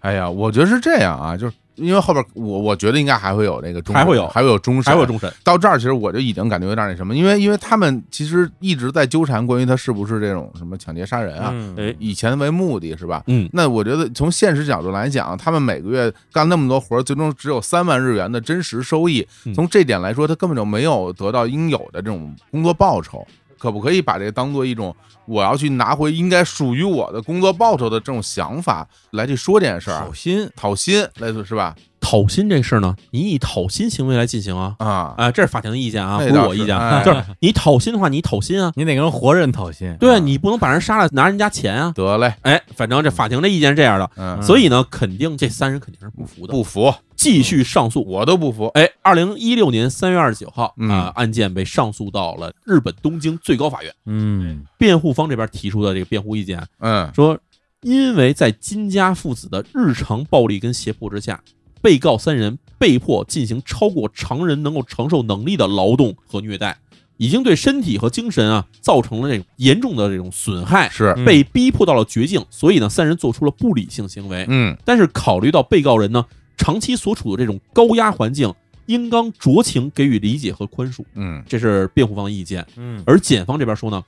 啊、检方这边说的其实是很气人哈。嗯检方说啊，被告人没有主动从被支配和被控制的环境下逃走，而是选择了以暴制暴，以极端方法进行对抗，最终杀害了三人，罪大恶极，罪不容赦，所以应该继续维持死刑。哎呀，这是检方的意见哈。嗯那么在这起案件呢，最后是由这个最高法院的审判长宣判的结果哈、嗯他宣判结果是这样：伊藤和史被告长期遭受了暴力和胁迫，在此案中呢，采用了暴力手段进行对抗，确实情有可原。但是，被告在尚未尝试任何其他的解决方法之前，就贸然下定决心杀害金文夫、金良亮父子以及南见有纪子，并且在杀害的时候呢，自己首先采取了极端手段，自己第一个动手，自始至终作为犯罪的主导，其所负刑事责任极其重大。尽管考虑到被告具有一定的作案缘由以及诚恳的认罪和反省态度，但是依然维持死刑判决。这基本上就是日本最终确定的这个判决，就是死刑。这俩都是死 刑，对，就是伊藤鹤史跟孙原志浩。这山口组塞钱了吧？哎呦，在这里面，其实我我我感觉他的辩护方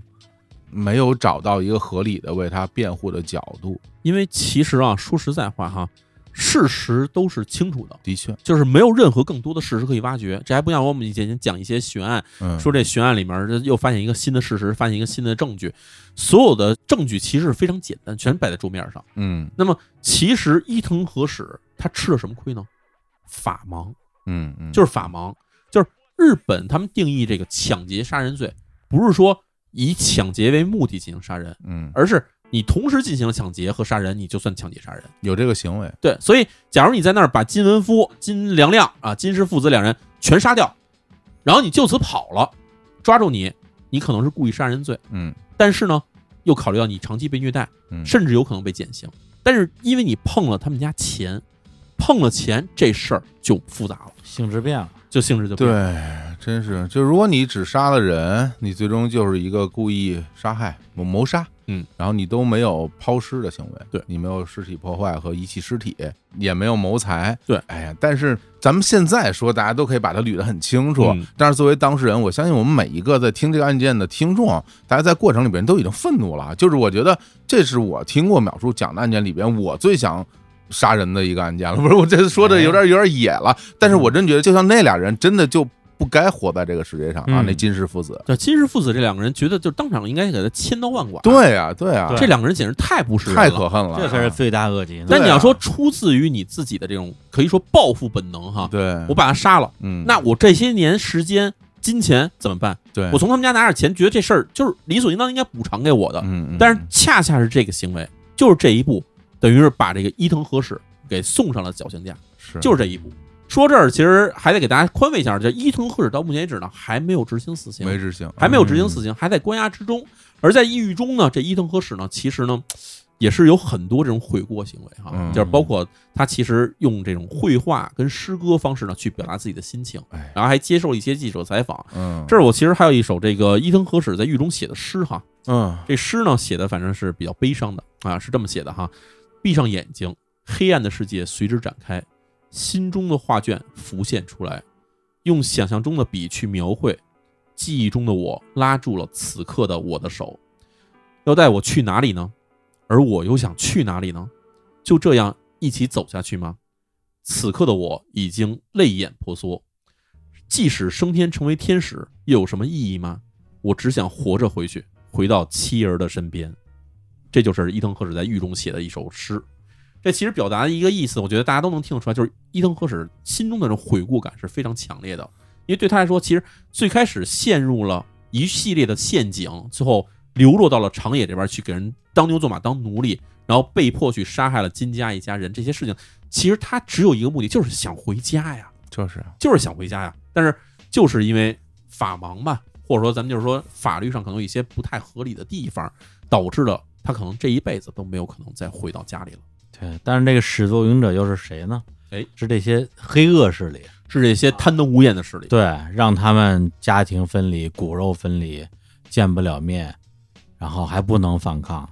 而且我觉得，就是这个金家人吧，本身你是黑社会啊，你是洗钱工具，自己也要赚钱。那我觉得你要赚钱你就赚钱呗，你不能不给自己手底下这些人活路啊。就是你哪怕你最后你什么什么欠高利贷，让他们给你当奴隶，啊到最后觉也不让人睡，然后还要拿人家家人的安全威胁他。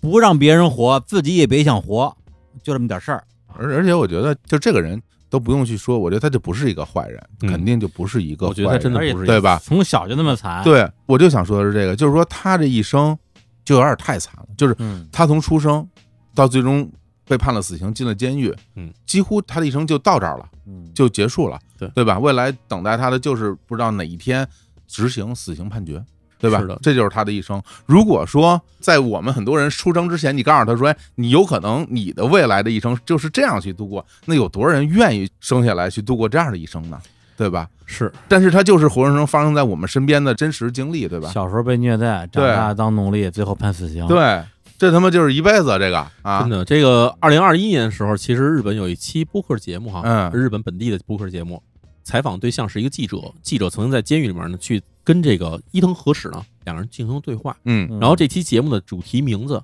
叫做“我为什么被生到了这个世界上嗯，嗯”，其实就反映了这意思，就是伊藤和史感觉这个人生到世界上就是来受苦的，对，太惨了。太惨了，所以这个案件其实也是在日本网上嘛，就是嗯被认为是得到了最多同情的一个杀人犯。是，嗯那也回到我们最开始的题目，他到底是灭门凶手还是替天行道？嗯，对，就是你也不能说这是个冤案，对因为他确实根据现在的法律进行的判决他，审理的是清清楚楚。对对，但是确实会让人心生恻隐之心。对，所以你要让这个替天行道的话，这要搁古代可能算行侠仗义，对，算个侠客了。梁真是山好吓汉死我了哈，真的，这个搁现在付出的就是一生的人生就归结于此了。是，当然，这故事也是挺让人唏嘘不已的吧。嗯嗯，所以其实这案件，我觉得聊到这儿以后，大家觉得就就心里很堵，很堵得慌。非常堵。这我觉得咱们聊这么多案子里面，这是一最让人堵的案子了。因为我们就是大家现在不是很喜欢听嘛，就是包括在《日谈物语》里面，嗯大家很喜欢听我们秒出最后对于这个案件的一些分析、一些对感受啊，包括结合他的社会背景，嗯然后我们来来聊一聊。但是我觉得这个案件聊到这儿，我觉得我真觉得没什么可聊的了，因为因为他没有办法给所有人警示，没错，因为我不希望大家过上这样的人生，绝对首不希先望任何人对吧有这种环境。此外，他走到那个程度上，对我而言，走投无路。嗯，我就说，如果是我的话，就是走投无路。我能做什么呢？我相信啊，我相信我做的，嗯，跟他做的也差不多，搁我，我估计也我也会把金家父子杀掉。也就是这点事儿吧嗯，肯嗯定对吧杀他们对吧？也就是这点事儿了。对，那怎么办呢？忍无可忍就无需再忍。对啊，啊，哎呀，这其实这我觉得咱们说点这个正面的话呢，就是正面啊哎就是还有正面话呀，就啊大家呢这个法是要学的。啊，一旦真的有一天被恶人给要挟到这种程度呢，嗯也要知道说怎么能最大限度的保护自己，啊，对，对吧？哎，你说这个，我还真是想到一件事儿，是吧就有的时候吧，就包括到现在了。嗯，我也听闻身边的有些朋友遇到一些事儿，遇到一些事儿以后呢，就说有人托人什么带个话儿啊，说那个出多少钱，嗯这事儿可能就能解决。嗯，有时候会我听到朋友们聊天说这个东西，我就会说，啊千万别信，小心。千万别信，嗯是吧？没有任何人可以他的嘴里说出最终的法律判决，对，是罚没吗？是罚款吗？嗯这钱干嘛使？给谁用没错？大家听到类似这样的话，一概别信。好好的去找一个律师啊，该怎么着怎么着。对啊，咨询专业人士，平时呢多对了解一些法律知识。，对对对对，不要以为说什么花点钱就能平事儿，什么这种事儿，大家千万不要信哎。呀，真的，李叔有什么想法、感想？硬要让我说，我是觉得，当然啊，你刚才别人说，你说人被逼急了是吧？兔子急他咬人呢，嗯对啊，嗯忍无可忍就无需再忍啊，或者是上头了嗯啊，失去控制了，对。但是我不是说这个法院说的有道理，嗯而是说他们是不是有其他的选择？就尽管就是淼叔说啊他们什么人身控制啊，什么监视啊，对，对我觉得他们都能想方设法找人把什么蒙汗药带进来。嗯，是不是就一点逃走的机会都没有？他们其实当时面临的环境，自己逃走其实没那么难，对啊，但是呢，家里呢，就是你找一个，比如说什么时候逃出去，逃出去之后就回家，然后带着老婆孩子就在一起逃亡呗。对，虽然很困难，很困难，但是比这个结果好。确实如此，是吧我觉得法院最后给那解释的意思也是说，你没尝试其他手段之前，就直接想要去杀人，他们觉得这事儿你太暴力了。嗯但是我觉得哈，很难说人能够在那时候产生出更理对性的想法。就是所以这个问题在于说，他们长期、常年被陷入到这种被奴役的生活状态，对整个人脑子可能就已经陷进去了，木的木了，就陷入到一种思维定式了，就是眼前有几条路可以选，这边有生门有死门，他们已经看不清楚了。而且有一个非常重要的事儿是什么呀？就是说他们最开始这俩人以这种手法去奴役这些人，他一定不是只尝试了这些人，就是在他们做这种事儿的时候，就是已经把能够被奴役的这些人已经筛选出来了。对，什么意思？就是说他们在用这种胁迫的手段去对待别人的时候，有些强硬的，然后有些不服管的不服管的，或者说怎么着的人，他其实是会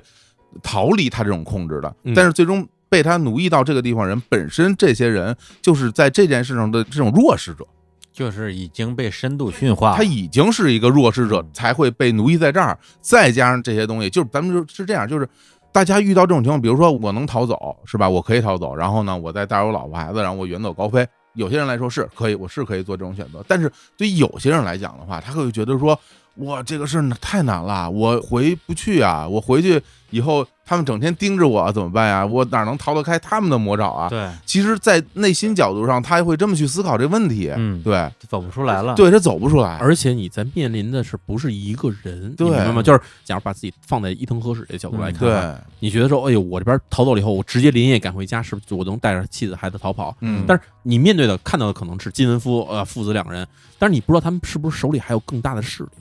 对啊，对他们是不是直接在大阪那边一个电话过去，我儿子命就没了他。会威胁你啊，对啊，就是你会不断的自己的想象过程中把这个恐怖放大化。因为有很多坏人他会跟你说啊，如果你怎么着怎么着，我其实哪儿哪儿都是人，我盯着你，你根本跑不了，他会这样去吓唬你。对，他不见得真的能做到，但是他就会吓唬你。但是你也不敢赌这个事对，儿，你会不会被吓住是人跟人是不一样的，没错。但法律不认这个，对法律可不认人跟人的不同性，他只认这个最终被规定的你是不是抢劫杀人，对，他以这个方式给你进行判决。对，所以话说回来，我嗯觉对得法庭上给的那些解释，说什么你不尝试其他手段去自救什么的，这些事儿是有点站着说话不腰疼的。就是他以一个唯一标准来衡量所有人了。没错，你很难在那时候把自己放在一个被控制者的角度去想这个事情对他自己来说有多恐怖。对的嗯，对的，就是不一在我样面前，的我可能看到的是一个是一个根本没法去逃脱的一张大网。对，就换句话讲，比如走在路上看见一条狗，有的人就觉得真可爱，嗯有的人会觉得真可怕，这是不一样嗯的。大家的反应是不一样的，你做出的行啊为也是不一样的。是是，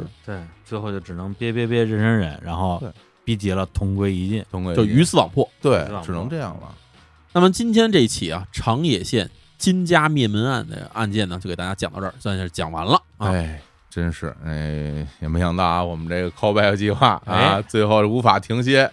来这么一个啊，比 有点沉重。但是哎，我在这儿要要给淼叔啊，给我们再打一个广告，哎，打一广告，打一广告，哎，说是打一广告，其实就是吆喝一句，哎，这个我跟淼叔这个录的啊，这《日谈物语》第二季，嗯，在本周六将最后一期，迎来大结局。哎，第二季的最后一期就即将完结了啊。嗯，这个本季一共啊，我们录了十六集，但是十五个案件，因为有个案件是上下集特别长，嗯啊，然后呢，所有的节目都是这个单期付费的形式，是的，六块钱一期啊，在这个小宇宙平台已经都更新完了。也非常欢迎啊大家前去收听，因为有的朋友说呢，说我能不能攒够了一起听啊？哎，这回攒够了啊，最后一期讲完 了，咱买了一共十六期，啊十六期，哎，。对。然后第三季应该还会再等待一段时间好，嗯，休息一下嘛，咱们嗯争取在今年冬天啊，啊，这不马上冬天这了，马上就到冬天了。 对哎对，呀更新不能断。哎，好嘞，那好吧，那今天咱们这个案件就跟各位聊到这儿。那同时呢，这期节目也是我们日坛公园第六年的最后一期节目了。对，我们下期节目就迎来我们的第七年了啊！我们第七年再见吧，好不好？好，好嘞，那跟各位说拜拜。拜拜，拜拜。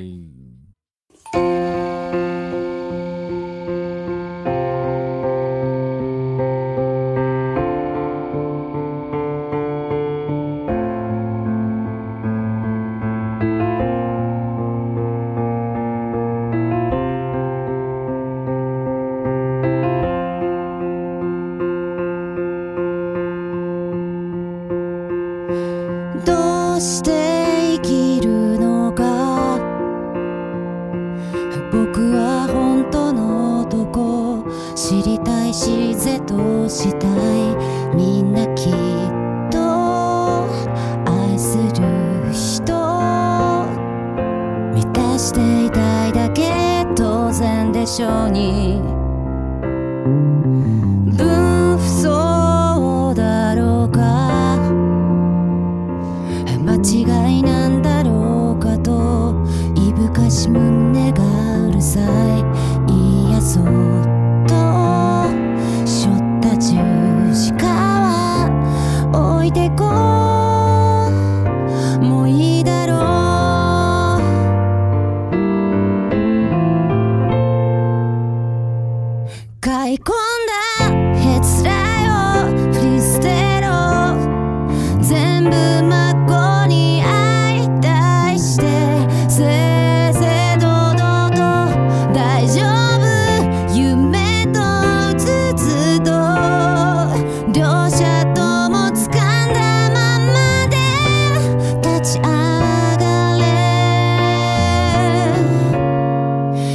月